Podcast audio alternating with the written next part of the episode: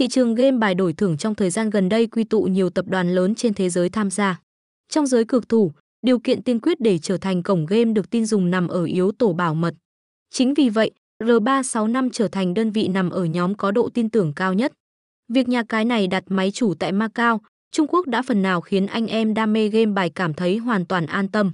Khi tải game bài đổi thưởng R365, anh em sẽ cảm thấy khá bất ngờ với cách thiết kế thân thiện của cổng game này. Trải nghiệm thực tế cho thấy nhà cái R365 sở hữu lối thiết kế tối giản, cược thủ dễ quan sát và thuận tiện nhập cuộc nhanh chóng.